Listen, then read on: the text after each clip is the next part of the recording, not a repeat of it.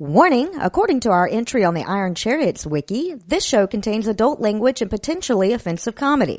Not sure where they got the potentially bit from. This week's episode of The Scathing Atheist is brought to you by the new poisonous snake wholesaler for Christian fundamentalist preachers who think they're immune to venom, Serpenta Costco. Tired of pet stores refusing to sell you an industrial vat of deadly snakes? Just because there's a clear pattern of idiot pastors just like yourself murdering themselves in a room full of families with small children? Well, we know they weren't true Christians and you are. So there's nothing to worry about. Sir Costco. Please ignore the fact that we're a proud sponsor of the Darwin Awards. And now, the scathing atheist. I'm Tally from Months on Sunday, and I can assure you that we did, in fact, evolve from filthy monkey men!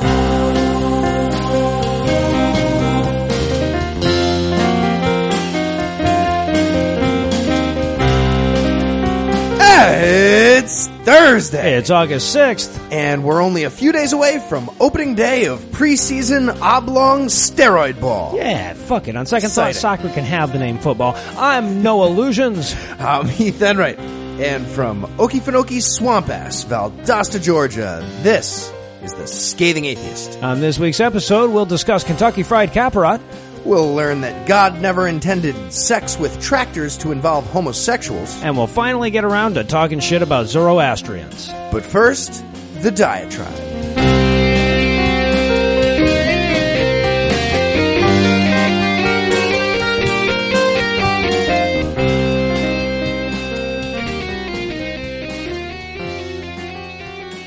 I'll tell you what, nobody can make an interesting conversation boring quite like a theist.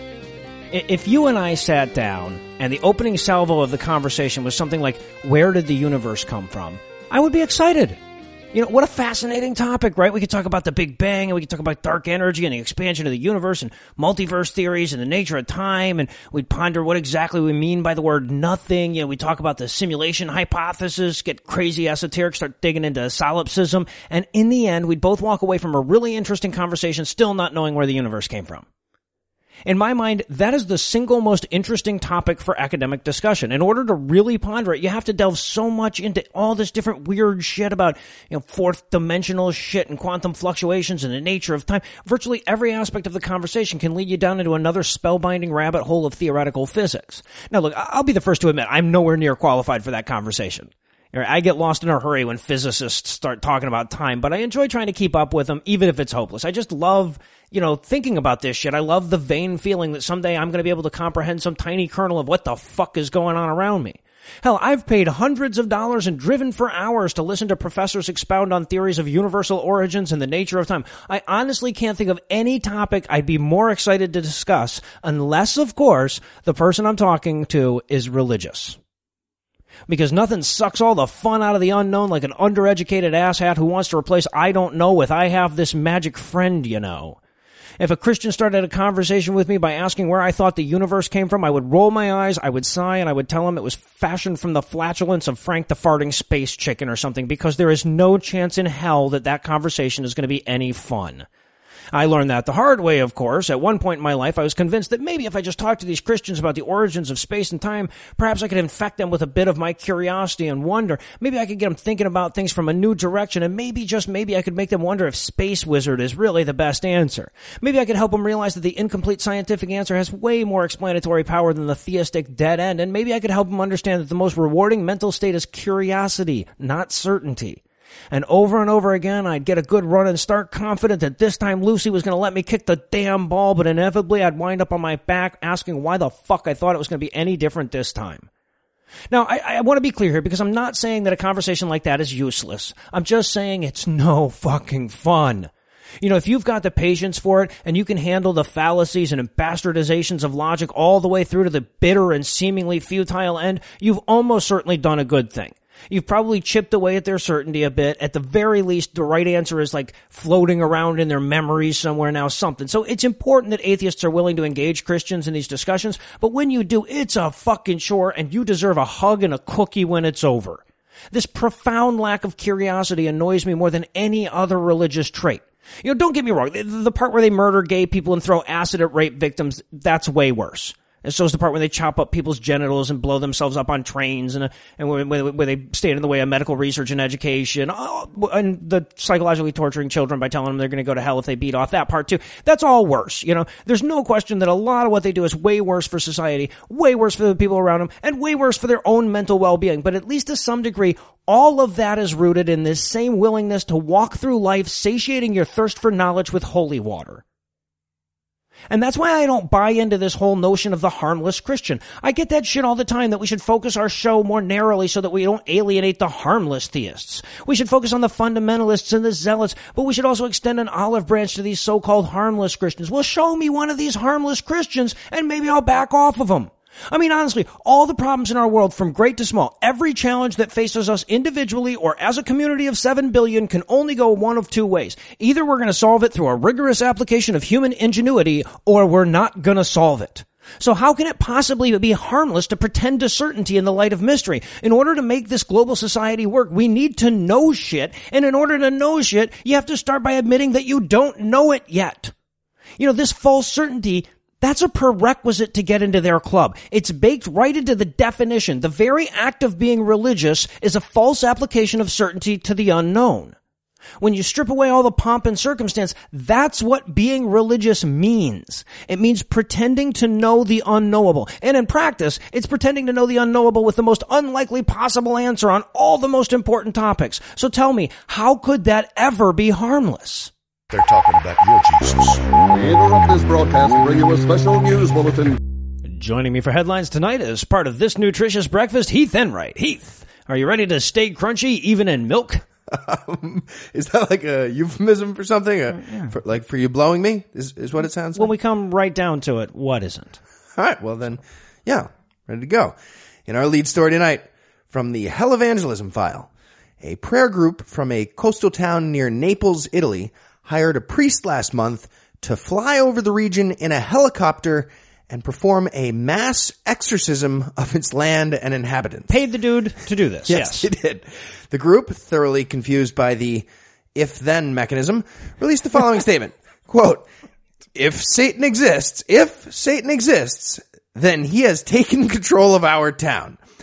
There was nothing left but to try the exorcist, end quote. Oh, okay. Well, now the first part of that sentence is technically true because Satan doesn't exist. So like any untrue thing in the second clause would count as true. So like if I said, if Satan exists, he's licking my prostate as we speak. That is a true statement. I kind of went off the rails after that. Yeah, that second that, sentence right. was, yeah, completely bullshit, non sequitur. So this was in response to a recent spike in so-called satanic crime in the area. Of course it was. Including vandalism of churches and graves, crosses being flipped upside down, and religious artifacts being thrown off of cliffs, apparently. And although that last thing is the town's own fault for having high places, they still felt best way to fix the ailing local economy was to pay for a magical healer to take a really expensive helicopter tour. Mm-hmm. Apparently, exercising from ground level is a funny angle that makes it more difficult to vacuum out the demons or whatever. It's like an EMP, exactly. And look, look, I'm not exactly an expert in the field of criminology, but if your response to crime is to send a priest up in a helicopter to cast a magic spell, I may have pinpointed why you have a crime problem. systemic. So here's my issue with this. Let's say I'm a town resident uh-huh. and also a devil worshiper who was possessed by one or more evil spirits, perhaps. That's easy for me to imagine. So actually. from a legal standpoint, should a priest be allowed to just fly over my house and steal my fucking demons like that? Like, it, Yeah, it right? seems like I should be able to sue this guy and, you know, get a demon back or exactly, exactly. It's, it's like a, it's it's basically it's cost, or- abortion, really. When you think about it, it's like a drive-by demon abortion. involuntary They should be against this. And in Texas's news tonight, Texas wants to make it very clear that no fancy pants Italian demon wranglers are going to one up the Lone Star State. They can mistake mythology for psychiatry too, you see, and they don't need no fancy helicopter to do it. This fact was apparently on full display at a public duck pond in Odessa, Texas, where police were summoned in response to a progressively more disturbing public exorcism. They arrived on scene while the batchery was still underway, but since religious practices were grandfathered in when they made all those disturbing the peace and public nuisance laws, the cops were unable to intervene. Great. As usual, Texas law has it all worked out, and they're not crazy at all. No. Regarding proper safety for supernatural underworld pets in public parks, the police are allowed to enforce leash laws, but not in the case of a seeing eye demon. Right. And also, proton packs are open carry. It's, a, it's Yeah. a delicate balance they have going. It's impressive. Exactly. My fundamental right to cross the streams. Now, parkgoers describe the scene as a painful reminder of just how fucked up their beliefs actually are when you see people taking them seriously. So there was one witness who apparently goes to the park every day just to read her Bible to ducks or something. And she was disturbed. Not because two people screaming at a third person to relinquish the animate spawn of Satan inside her is disturbing, but rather because they were doing it wrong. Quote, no Bible was read, no prayer, because it got a little too crazy. Bad technique. yeah, exactly. She says, Jesus can heal anyone, but it's not something you expect to see on the duck pond. End quote. One of my favorite quotes from all of news in 2015. And in lots of blood, lots of foul news tonight. There seems to be some controversy in Brooklyn, New York surrounding this year's upcoming Kapparot, which is an annual tradition in the Hasidic Jewish community just before Yom Kippur, during which many adherents swing a live chicken around over their head three times, throw it at a wall, and then have it butchered to death right there on the sidewalks of America's most populous city Yes, they do. hoping to prevent Salmonella Fest 2015 next month, several justifiably terrified Brooklyn residents have filed a lawsuit against organizers of such events for the barbaric disease spreading illegalness, I would imagine, and also against the city for failing to enforce laws against Now, now, to be fair, though, that is probably not the worst thing Jews do to their cocks when you come right down to it. Okay, but I, I think it's worth noting two things. First of all, some of the Jewish people just swing bags of old timey gold coins over their head. Yeah. whi- Which is, uh-huh. I'd say, equally insane, but decidedly better for public safety.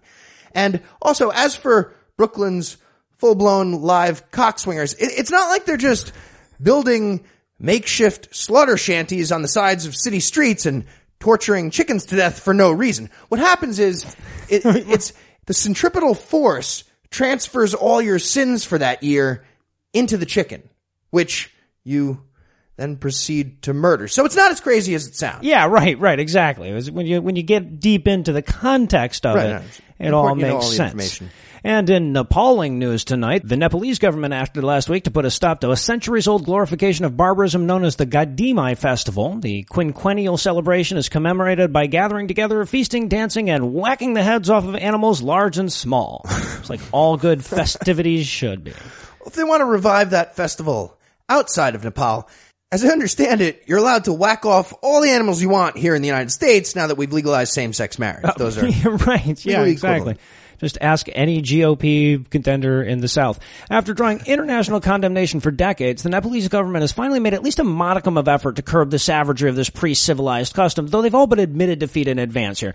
Nepalese officials point out that even in fully modernized cities like New York, people still swing chickens to death in the name of mythology, so it's probably going to take a while to rein this one in too. Sorry, guys. Yeah, and also it's it's not easy to discredit a jailed criminal from 250 years ago who had a hallucination about slicing some heads off in exchange for magically getting released from incarceration. Right, There's a lot of yeah. credibility there. so, you know, the government's going to need a, really good reason to explain this to people. just like Caprot, it all makes sense. Now, we should be clear here that when we say sacrifice these animals, what we're actually talking about is torturing them to death.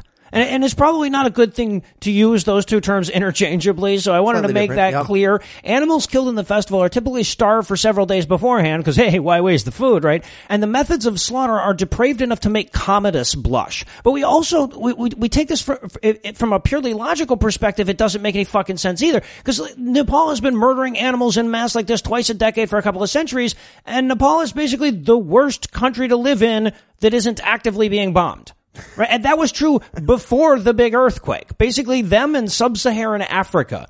Now, of course, we've got plenty more headlines to come, but since we're already discussing torture and sacrifice, I figured it'd be a perfect time to take a quick break to talk about all the horrible shit we talk Eli into doing for this show.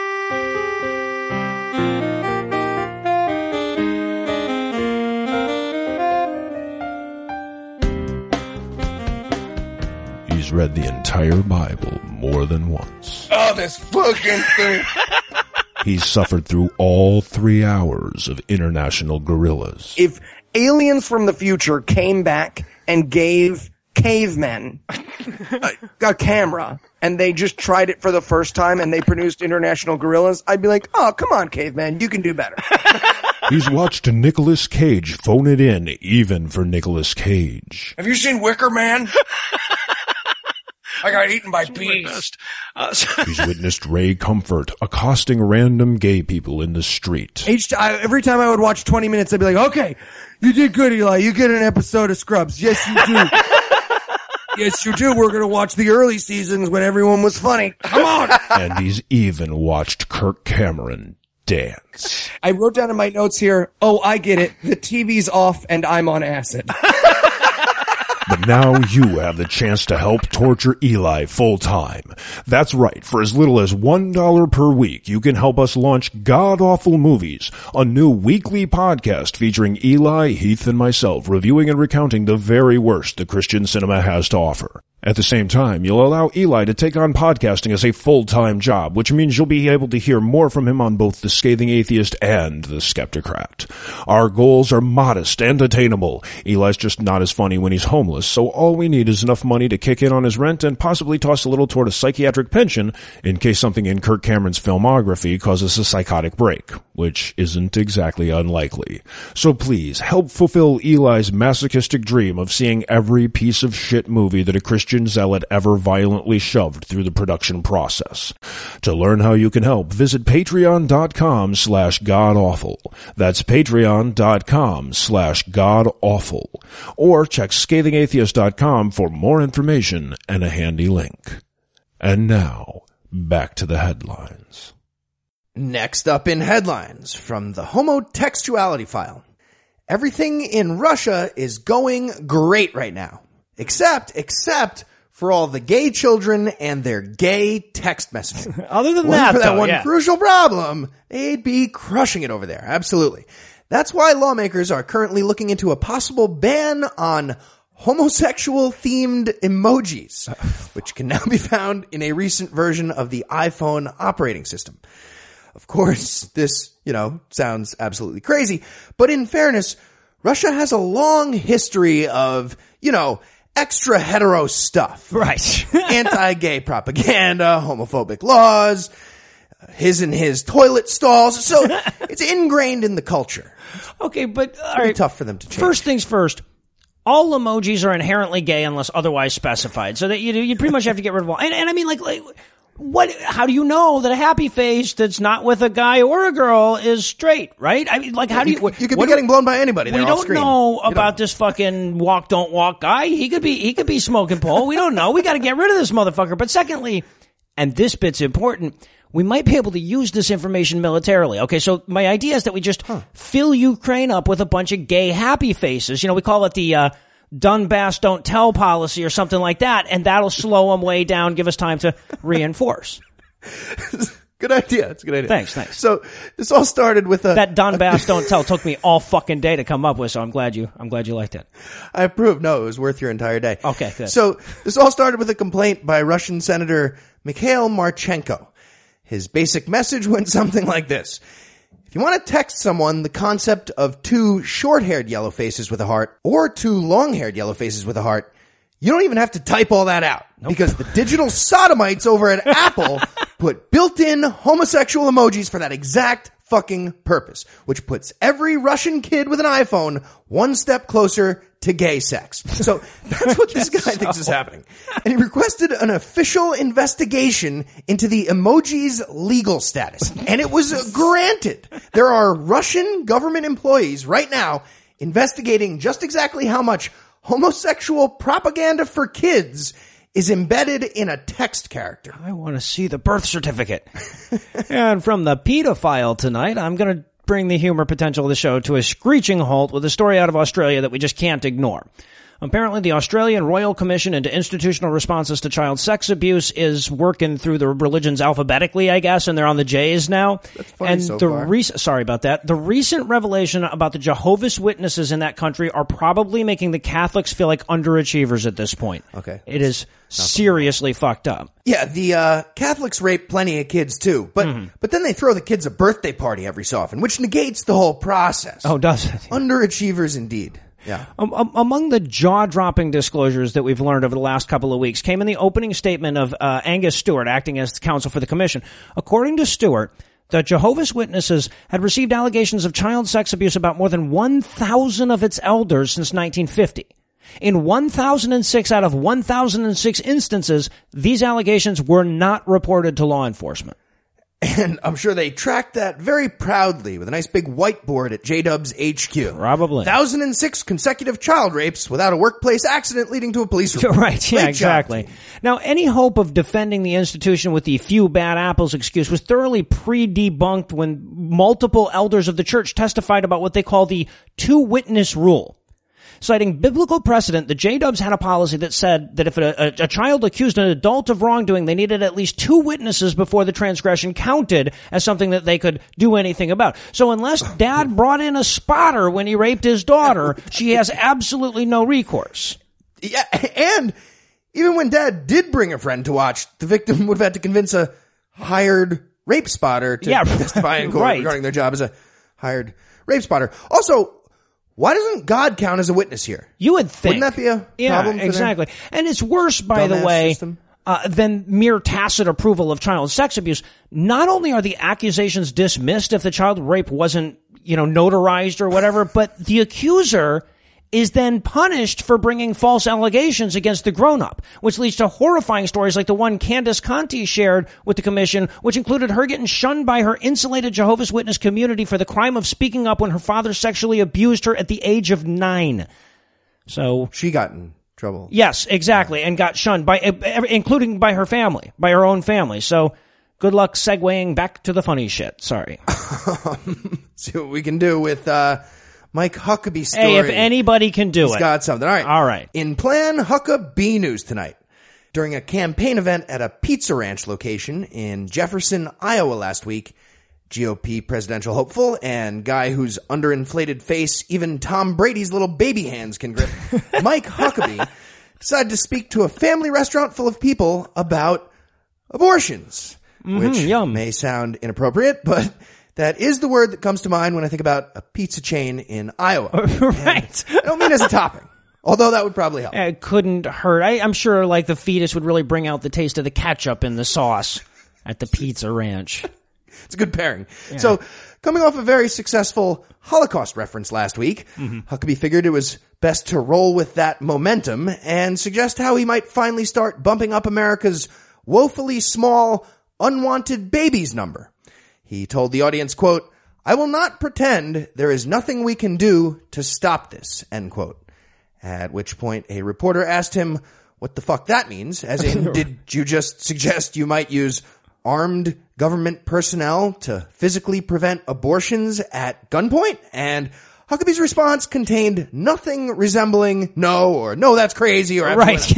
not. Instead, he went with, quote, we'll see. We'll see if I, if I get to be president, end quote. well, and that's functionally equivalent to no, that's crazy, but it's still the wrong answer. That's not what he meant by it. though. Yeah, exactly, exactly. As much as I enjoy the mental image of the U.S. Army securing a vagina like it was an Iraqi oil well, bunch of Marines raising like you know a flag on the clit or whatever, it, it's probably best not to feed the whole "stop abortions with deadly force" concept to the kind of Iowans that show up at a Mike Huckabee rally or a pizza ranch, for that matter. Very good point. So, Huckabee also revealed his knowledge of the secret parts of constitutional law, I guess, oh, and how that might fit into his anti-choice strategy. Apparently, he plans to invoke something called the Fifth Amendment Never and also something called the Fauer Tyen Fourteenth Amendment, maybe is what he's saying. I don't know. I, I guess once he becomes president, Huckabee's going to make a quick phone call and get all this baby killing stuff straightened out. Hello, Oh, I- Supreme Court. Yeah, you guys have that Roe v. Wade thing on the books, but uh, I just wanted to check real quick. Uh, were you guys using the fifth and fourteenth amendments that day? John Roberts on the other. Five and fourteen, you say? Huh? Hold on. Say, I'm just going to check the record. I'll be fucking goddamn. They were turned off that day. We turned off those two. Unbelievable. Who knew? And in Who Was That Masked Religion news tonight, we have yet another chapter in the ongoing saga that pits rap music against ancient semi-dualistic monotheistic Middle Eastern religions in decline, and this time it's litigious. Oh, another one. Huh. That's right. The Parsi Zoroastrian Association of Kolkata apparently has sued to have a new Snoop Dogg video banned worldwide as they feel it disrespectfully depicts one of their holy symbols. Now, as frivolous as this lawsuit might sound, by the way, it's actually a major step forward for them in terms of non-trivial legal action, coming as it does on the heels of a honest to God, I didn't make this up lawsuit against a baby diaper company that shares a name with the faith's holy scriptures. Okay, so here's what has me confused about these guys. The name of their god mm-hmm. is Mazda. Yeah, And right. These people are trying to sue a small time diaper company and the makers of an Iranian music video. They pray to Mr. Mazda every morning. They couldn't come up with any better targets for a lawsuit than those might have a little more money. things. Exactly. Now, the symbol that caused the contention is, is known as the, the Faravahar, I think is how it's pronounced. It's, uh, basically, it was named by an Assyrian scribe who had too many A's in his Scrabble hand. It's, it's like a, it's a dep- depiction of a, looks like a bearded Egyptian dude in a fez putting a cock ring on an invisible giant while hula hooping with a hollowed out condor, kind of. You've probably seen it before. So you can see why all these marketing people are trying to steal it. Well, uh, yeah, right, exactly. So Darius Jamsed Bapuji. That's really his fucking name. There's no like non-insulting sounding way for me to try to No, pronounce you were- you were the, the surname insulting I said Bapuji. I'm sorry. So anyway, the president of the Association of Pettifogging Butthurt explained in a statement, quote, our heritage should not be looked down upon. We are very proud people. We take pride in our religion and we cannot afford anyone to do such things, end quote. Um, they can't afford for another year to pass because they're all going to be extinct. Yeah, right. Without that awful fucking video Yeah. with Snoop Dogg in it. Don't watch it. Don't, don't I even consider look, watching. guys, your heritage should be looked down on. I'm sorry. I don't mean to be a dick about it, but there's like 11 of you left in the world, and you are basically the first ones to the "there's only one God" thing. You're, you're No like sympathy. the you're like the MySpace of monotheism. You guys should still be at least a little embarrassed about Alexander the Great whipping your ass with that much smaller army. Plus, you were effectively marginalized by a religion created by an illiterate child molester on a My Little Pony, despite a nearly three millennia head start. Like, being featured in a geriatrics rap video is the coolest thing that's happened to your religion since the fall of the Sassanid Empire, for fuck's sake. Get behind it. And while the great and mighty Ahura Mazda sits there and takes it like a bitch, we'll hand things over to my lovely wife, Lucinda. A man wrote the Bible. A whore is what she was. If it's a legitimate rape, It makes you a slut, right? Cooking can be fun. Hey, I'm proud of a man. This week in misogyny. You know, I'll readily admit that there are some very complex moral issues that arise when you start talking about human cloning. But before you summarily condemn it, I want you to consider this. If Christians could make their own people, they would have way less vested interest in my hoo-ha. It's amazing when you consider just how much of religious dogma centers around the church's ability to control a woman's reproductive cycle. It makes perfect sense, of course, because the further away a person is from zero years old, the less likely they are to buy into your talking snake based worldview. I mean, sure, you'll convert a grown up here and there, but if you want to maintain the viability of the church, you need to be squirting new zealots out by the litter. And that's by no means restricted to a single religion. They all do that to one extent or another. Yes, even the Buddhist. And for a demonstration on that, we'll zip over to Myanmar, where a new law has made it essentially impossible for a woman to marry outside of her faith. Of course, there's no need for the law to apply to men because men get to keep their religion when they get married. Not so much for the women. So Muslims in Myanmar might be considered inferior to Buddhists, but they're not as inferior as women. But of course, it's not always about equality so much as liberty. After all, if nobody of any gender is allowed to get an abortion, the sexes are technically still being treated equally. And as American evangelicals are happy to demonstrate, one way to achieve equality in a bad situation is to fuck the other gender too. That strategy is on full display at Wheaton College in Illinois where they've elected to stop offering health insurance to their students altogether, just to avoid, sort of, paying for women's birth control. Wheaton, often called the evangelical Harvard by people taking advantage of the fact that Harvard can't sue them over that, has been fighting hard against the Affordable Care Act's contraception mandate, even after the law was changed so that it doesn't apply to them. But if they accepted the compromise, which by the way wouldn't require them to actually provide the birth control, their students would still have access to it for free. And that's too much for Wheaton. So to avoid women being given access to birth control by a third party, Wheaton is dropping insurance for all of its students. Despite the voluntary nature of this insanity and the repeated bullshit concession the Obama administration has made to try to calm these assholes down, the college's attorney was happy to shift the blame to the people that didn't do it.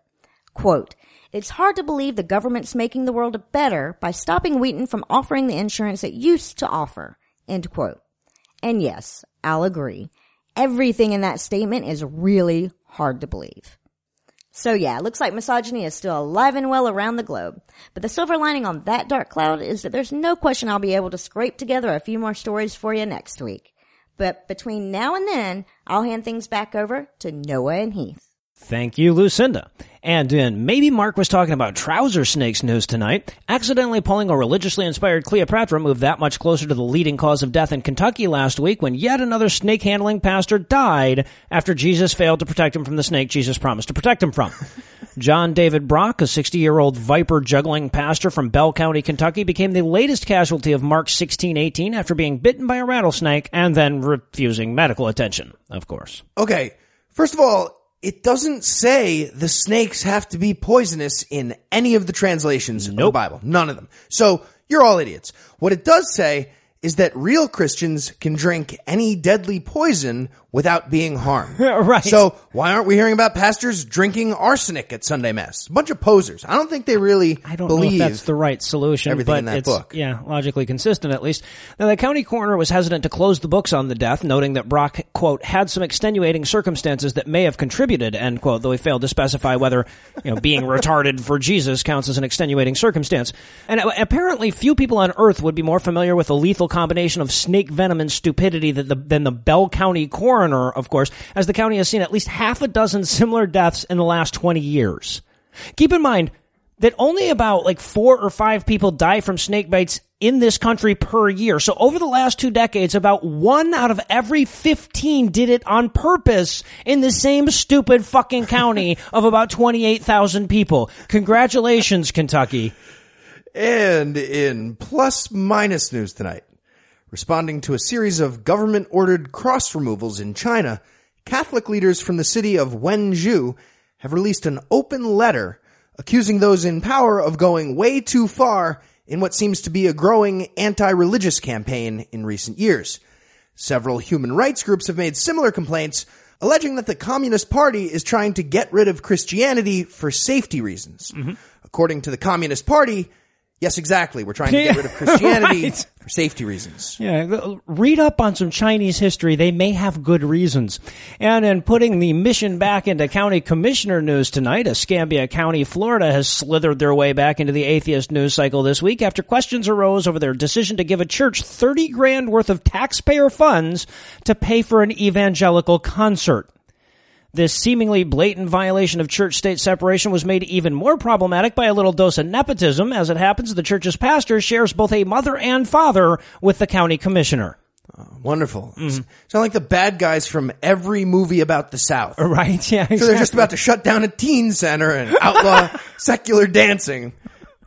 Awful. Is you is or is you isn't my constituency. They is. Among those adding their voices to the growing chorus of condemnation is attorney for Americans United for the Separation of Church and State, Ian Smith, who explained that, quote, nobody is contesting that they have the authority to disperse funds. You can give tax dollars to a religious group for a non-religious activity, like funding a soup kitchen, but if you're talking about a proselytizing gospel concert, that's a religious activity and you can't do it, end quote. Unless, of course, they have about uh, $120 million budgeted for hosting similar concerts for about 4,000 other religions. Yeah, right. It was just a coincidence that Christianity got to go first. They're probably just about to use that, that big $120 million Well, account. at the moment, the commission is dodging the allegation by claiming that the concert is a tourist draw. So they're just promoting Pensacola tourism, not Christianity. The fact that they're that exclusively promoting evangelical Christian tourism shouldn't matter, apparently. Organizers for the events fell right in line with this bullshit diversion by filing a document that said that they hoped that the event would bring as many as 400 people from outside the Pensacola area. That many. Yeah, exactly. So even if hope was a valid metric of economic forecasting, the county commission just spent 75 bucks a head to bring people to town in hopes that they would stop at a local restaurant on the way home. Well done, I, guys. re- I really hope a whole big group of Christians show up at my restaurant on the way home they're awesome when they come to restaurants. And finally tonight, from the Jane Deere file. While introducing Mike Huckabee at a failing campaign event last week, GOP Congressman Steve King of Iowa decided to use some of his brief time at the mic to double down on his stance that legalized same-sex marriage equals dudes putting their dick in a lawnmower. Or lesbians fucking a lady tractor. And However that marrying works. that piece of machinery. Yeah. Now I want to put a standing offer for unlimited drinks on me to whoever convinced GOP Congressman Steve King of Iowa that that was how manscaping works. Bravo. Bravo, troll. You're my kind of human being. Yeah, he's from a simpler time when equipment fucking was between one man and one greased up tailpipe with a girl's name. So, here's Mr. King's original statement from early last month, behind which he's now standing firmly. Quote, I had a strong Christian lawyer tell me yesterday that under this decision, it only requires one human being in this relationship. What? That you could marry your lawnmower with this decision. I think he's right. End quote. He's not. No, Not- no. that works. um, moral of the story though, consulting a strong Christian lawyer for legal advice is about as useful as consulting a, a strong Christian scientist about science. You know, So- th- that sounded like the opening of like a letter in Playgirl or something. I just, I, I I know that they've been camped out there for months now, but how the fuck did they get there? madness. I mean, how do you get from gay people can get married to people marrying lawnmowers? And what that, what would that even mean? Because look, look, legally speaking, you can already fuck your lawnmower. There is no law about like whether or not you can fuck your lawnmower in the privacy of your own home. That's always been legal, and in Georgia, it's encouraged. So the thing that bothers him is that people could what like have their lawnmower on the company insurance plan or bequeath a non-taxable portion of their estate to the lawnmower. I don't even understand what he's afraid might happen. So, so it looks like Mr. King might be overestimating the demand for dudes that want to marry the gay tractor they've been fucking. um, nonetheless, he certainly inspired us to give some attention to a niche market of sex toy retailers that often gets overlooked, I would say. No more. We're going to need 30 seconds on the clock. Ideas for the farm equipment sex shop. Obviously, go. I have the world's weirdest job. Okay, how about the Chub Cadet? Because it's about damn time the mower rode you back. what about the best little mower house in Texas? Or hers in Husqvarna? Tractor, it nearly killed her. That could be the, the tagline for them. What about Doesn't even make any fucking sense. what about the scrototiller? Going balls deep to spread some seed. or maybe DR rimmers and blowers? um, different yokes for different strokes. Plowmen dig my girth. Oh, nice, nice. How about going farm deep? Front end loaders and back.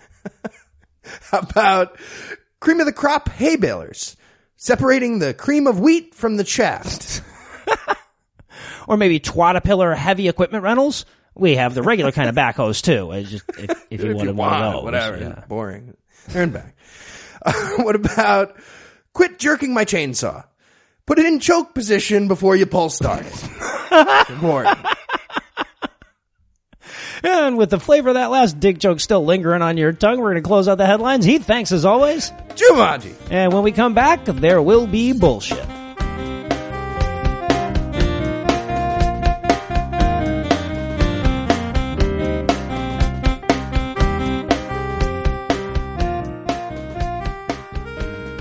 Can judge a community by how well it treats its most vulnerable members, and that's a pretty incriminating metric if you belong to the alternative medicine community.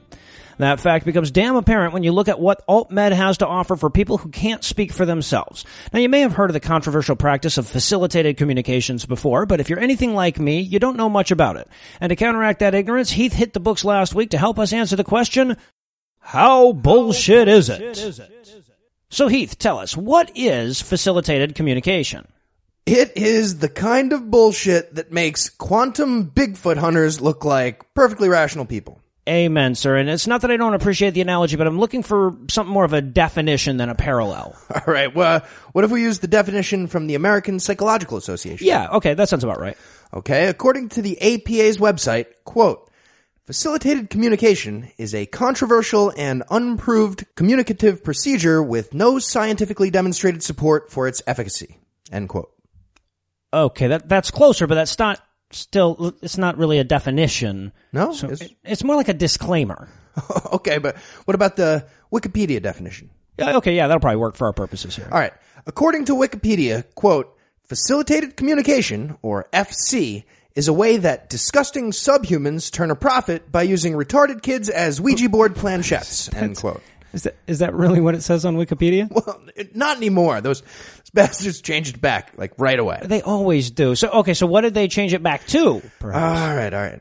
Facilitated communication is a bullshit technique used by some bullshit caregivers in a bullshit attempt to assist people with severe communication disabilities. okay, so if you subtract out the subliminal bullshits, it doesn't sound that bad so far. Which is why I urge you to not subtract those out. Uh, Right. So how does FC work? Well, first, the facilitator chooses a mark. That's the hard part. It's got to be somebody with a child or a dependent who has a severe communication disability. And they also have to not know how Google works because you honestly can't Google facilitated communication without it asking you if you meant thoroughly discredited bullshit. Are you Okay. sure you didn't? So uh, assuming that you've located somebody with sufficient gullibility and the kid in need, what's next? Well, the next step is to convince said person that their child, who is severely autistic or brain damaged or otherwise unable to communicate, is actually filled with lucid thoughts that they're desperate to share with you, but they just can't do it without the help of facilitated communication. Okay, which brings us at long last to the heart of my original inquiry. So how does the facilitator unlock these thoughts or pr- pretend to unlock these thoughts? That would be by moving the retarded kid's hand around on the keyboard and typing shit out with their fingers. I, I don't think retarded kid is the preferred nomenclature. Uh, yeah, and I'm sure the con artist who steals money from their parents by putting words in their mouths uses a much nicer term for it, but Yeah. Okay. So do apologize. Let, let me see if I follow what I you. The, the, the facilitator basically just just picks up the kid's hand and, and starts typing with it. That's pretty much the whole ball of wax. Yeah, that's how Wow. they do it. They they do it slowly enough that it can seem like the subject is somehow responsible for where his or her finger might wind up, but in reality, they're either consciously defrauding somebody or they're fooling themselves with the ideomotor effect. Which we discussed during our segment on dowsing. Yes, we did. Okay, so how did FC get started? We have the Australians to thank for that. Damned Australians. We do for many awesome things. Specifically, an Australian special educator by the name of Rosemary Crossley.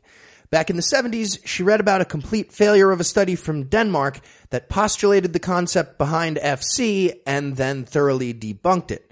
Realizing that the downfall of the study was clearly the scientific method involved, she decided to try again, but this time without all the annoying methodical shit like controls and measurable results and efforts to replicate findings and I see. whatnot. So once you removed all the scientific rigor, what did she find? Uh, she found whatever the hell she wanted to. Uh, of course, yeah. In this case, she noticed that when she lifted the arm of a patient, she kind of sort of felt like they were trying to move their arm in a particular direction. And when they reached the place where she was hoping they would maybe try to stop, she kind of sort of felt like they stopped. And Okay, wait, wait a second, wait a second. So there's no defined way of knowing where the patient is trying to move their arm. No, it's just no. There isn't even a defined way of knowing whether they're trying to move it.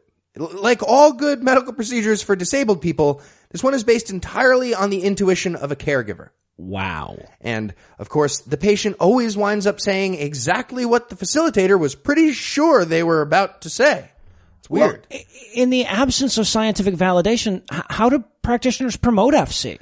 Primarily through testimonials. Oh well, that's that's no way to determine the efficacy of a therapy. especially not when the bulk of the testimonials come from patients via FC.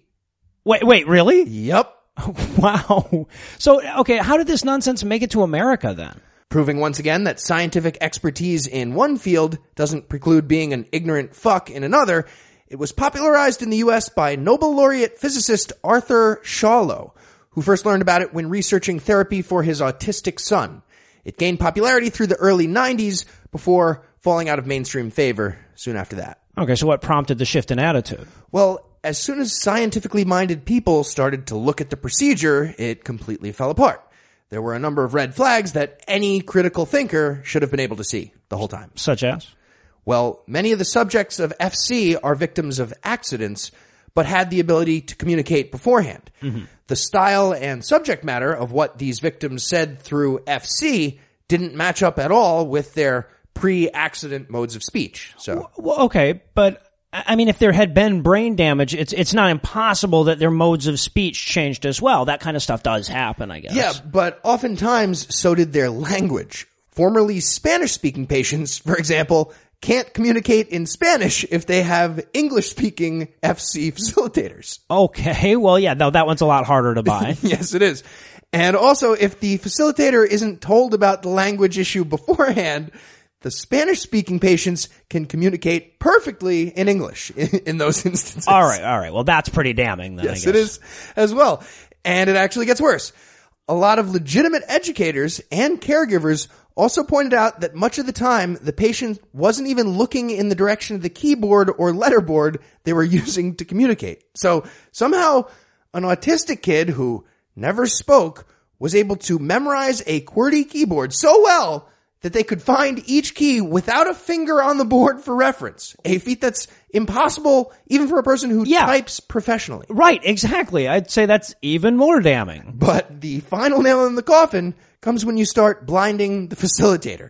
If the technique has any merit, it should only matter that the patient can see the keyboard. And yet, when the facilitator's view is blocked, all the communications turn from poetry to gibberish. Okay, so I think from the like I'm not a scientist but perspective, we can say that absolutely FC does not work and it's been proven not to work, right? Well, it was certainly more than enough to convince every respectable professional and medical organization in the world. Yes. The APA, the American Academy of Child and Adolescent Psychiatry, the American Speech Language Hearing Association, and the International Society for Augmentative and Alternative Communication have all passed official resolutions warning people that FC is not a scientifically valid technique at all. There's basically universal scientific consensus on that. Yeah, but since when has universal scientific consensus slowed down the advocates of a discredited therapy? Am I right? Unfortunately, you are I thought might absolutely right. Yeah. Despite multiple definitive results that show FC fails when any effort is made to invalidate it, the practice is supported by the Institute on Communication and Inclusion, which is actually housed in the otherwise legitimate, for the most part, Syracuse University. Well, that's scary as hell. It gets a hell of a lot scarier when you see what some of these patients say through FC. It gets Such as? scarier, is what I'm saying. Yes. Well, within five years of the practice being popularized in the U.S., there were at least 60 cases where accusations of sexual abuse were made against a family member. Many of these led to loss of custody, and a few of them led to prison time. What, on the testimonial of a person who's unable to speak? That's correct. Holy shit, this just got terrifying. So, how does this persist despite the, the evidence against it? In a lot of ways, it's a matter of narrative. The scientific community isn't fooled because they're generally basing their view on the evidence, but the media and many patient advocacy groups are swayed by the more compelling narrative. And on the one hand, you have a group of people saying, this kid you thought was unable to think is secretly a treasure trove of deep intellectual contemplation and poetic reflection. And on the other hand, you have reality saying, no, he's really that dumb. Sorry. It's how how it goes. Oh, so the rational side doesn't make for the same heartwarming type of headline and story. Yeah, right, gotcha. Now, don't get me wrong.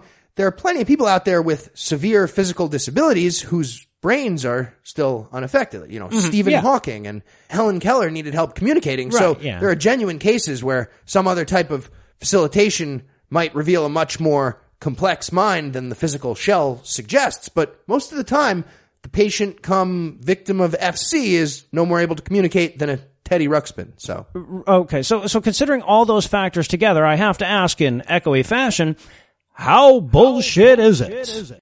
It's the worst kind of bullshit. It creates false hope. It distracts from legitimate attempts to understand the minds of people with communication disabilities. It falsely ascribes thoughts to them. And in the worst cases, it landed perfectly innocent people in prison. Okay. Awful. So I'm going to ask again, and I want you to give me the same answer, but this time in the form of a really disgusting poop joke. So considering all those factors together, how bullshit is it? All right. It's like the youngest child from the aristocrats right after the show. Much better, sir.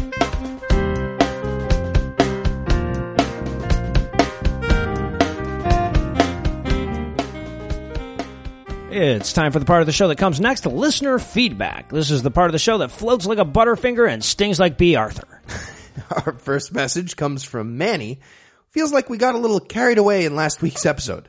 Manny writes, quote, I'm extremely offended by the offensive thing you said about the thing I don't agree with you about. While I'll agree that all the insulting stuff that you said about the things I agree with you about were all in good fun, thing you said about the thing I disagree with you about was clearly in bad taste and not something that should be joked about.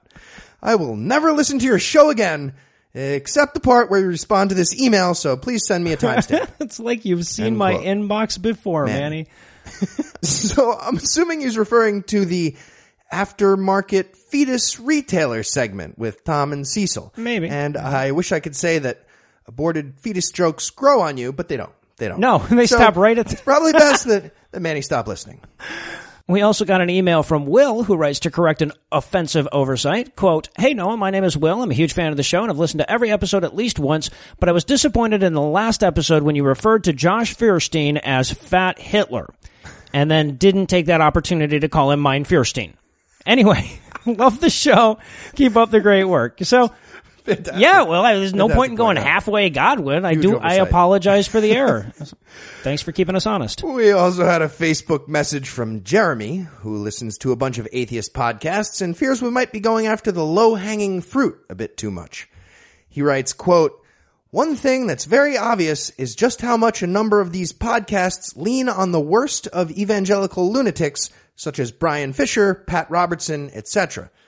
This leads me to question if we were leaning too much on these lunatics. If there were a fringe lunatic prominent atheist that most theist programs used as a regular punching bag, I think atheists would rightly complain that they don't represent any significant portion of atheism. In a way, this seems similar to attacking these idiots. There's plenty of the same flavor of idiocy among Republican politicians to keep us busy with relevant material that is directly threatening our government.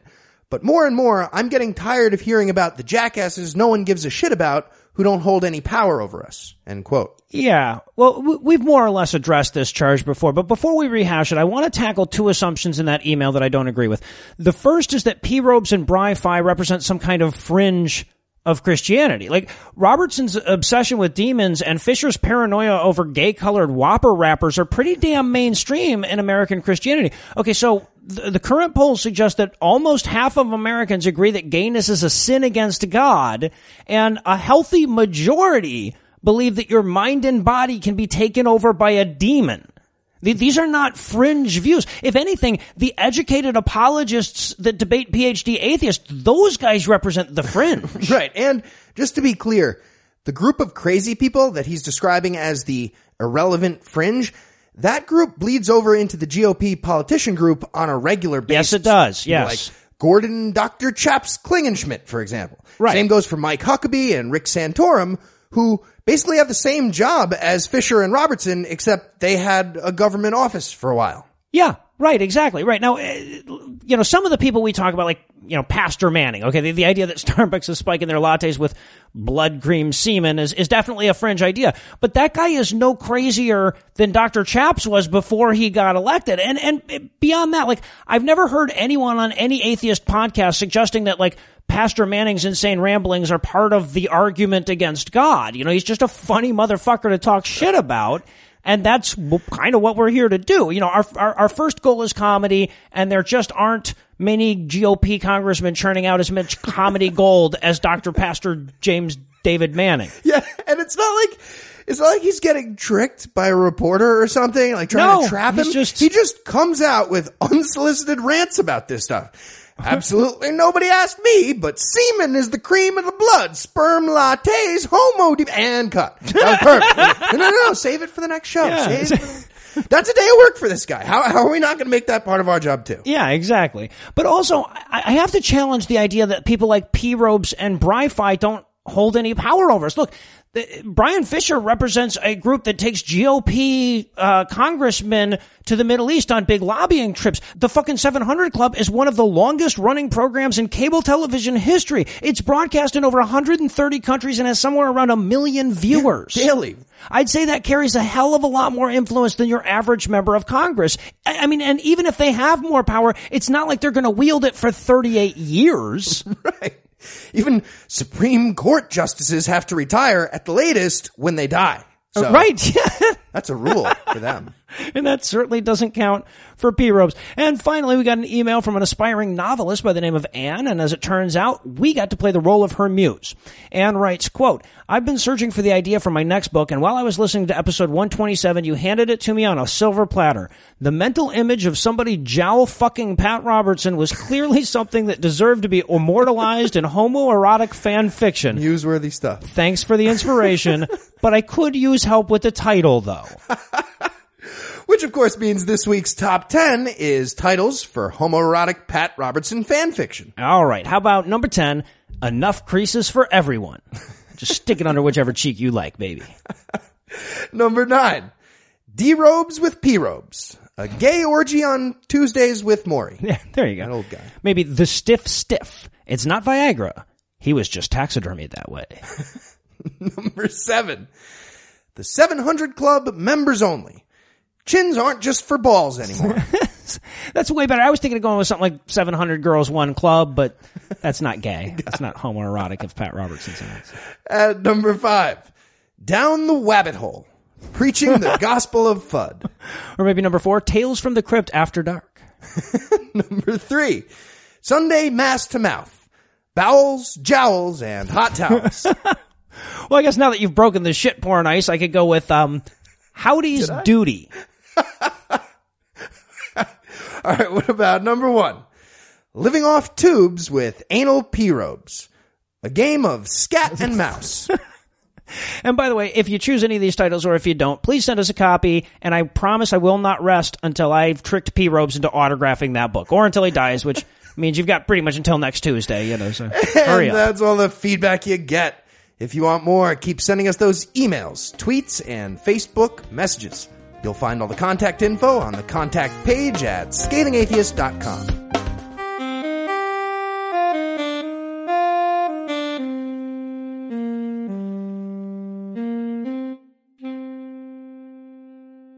Before we drop the other shoe tonight, I wanted to encourage you once more to help us make a full-time podcaster out of Eli. He is the funniest human being I have ever met. So if nothing else, do it to make the editing part of our job more fun.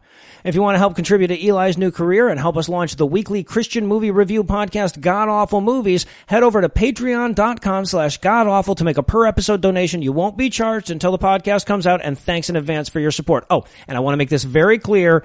If and when we start this new show, that does not mean Eli will be disappearing from the Scathing Atheist. Quite the contrary. Our hope is to allow him to do this full time, which means you'll get more of him here and on the Skeptocrat and on a new weekly show. At least until the slate of movies we have in mind breaks his brain entirely. The Kirk Cameron Left Behind series, the Thief in the Night series, Expelled, Passions of the Christ, they all await the Eli treatment and you can help bring that closer to fruition, you lucky bastard. Anyway, that's all the blasphemy we've got for you tonight, but we'll be back in 10,022 minutes with more. If you can't wait that long, be sure to check out our sister show, The Skeptocrats. Got a new episode out on Monday at 8 a.m. Eastern Time. And remember, we've got a GOP primary debate between now and then, so it should be fun.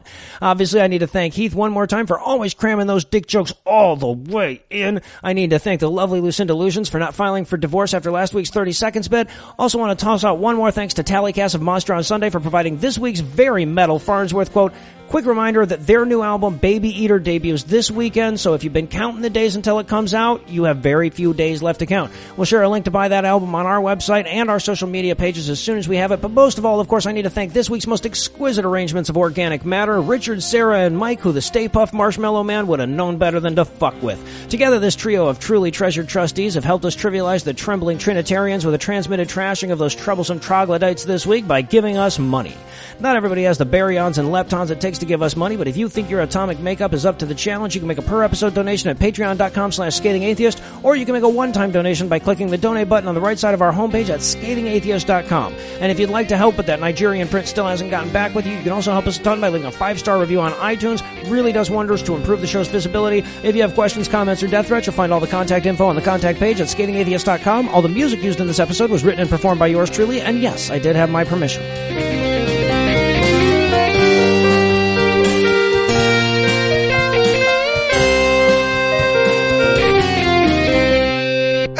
Line. It's Thursday. Thursday. Yeah.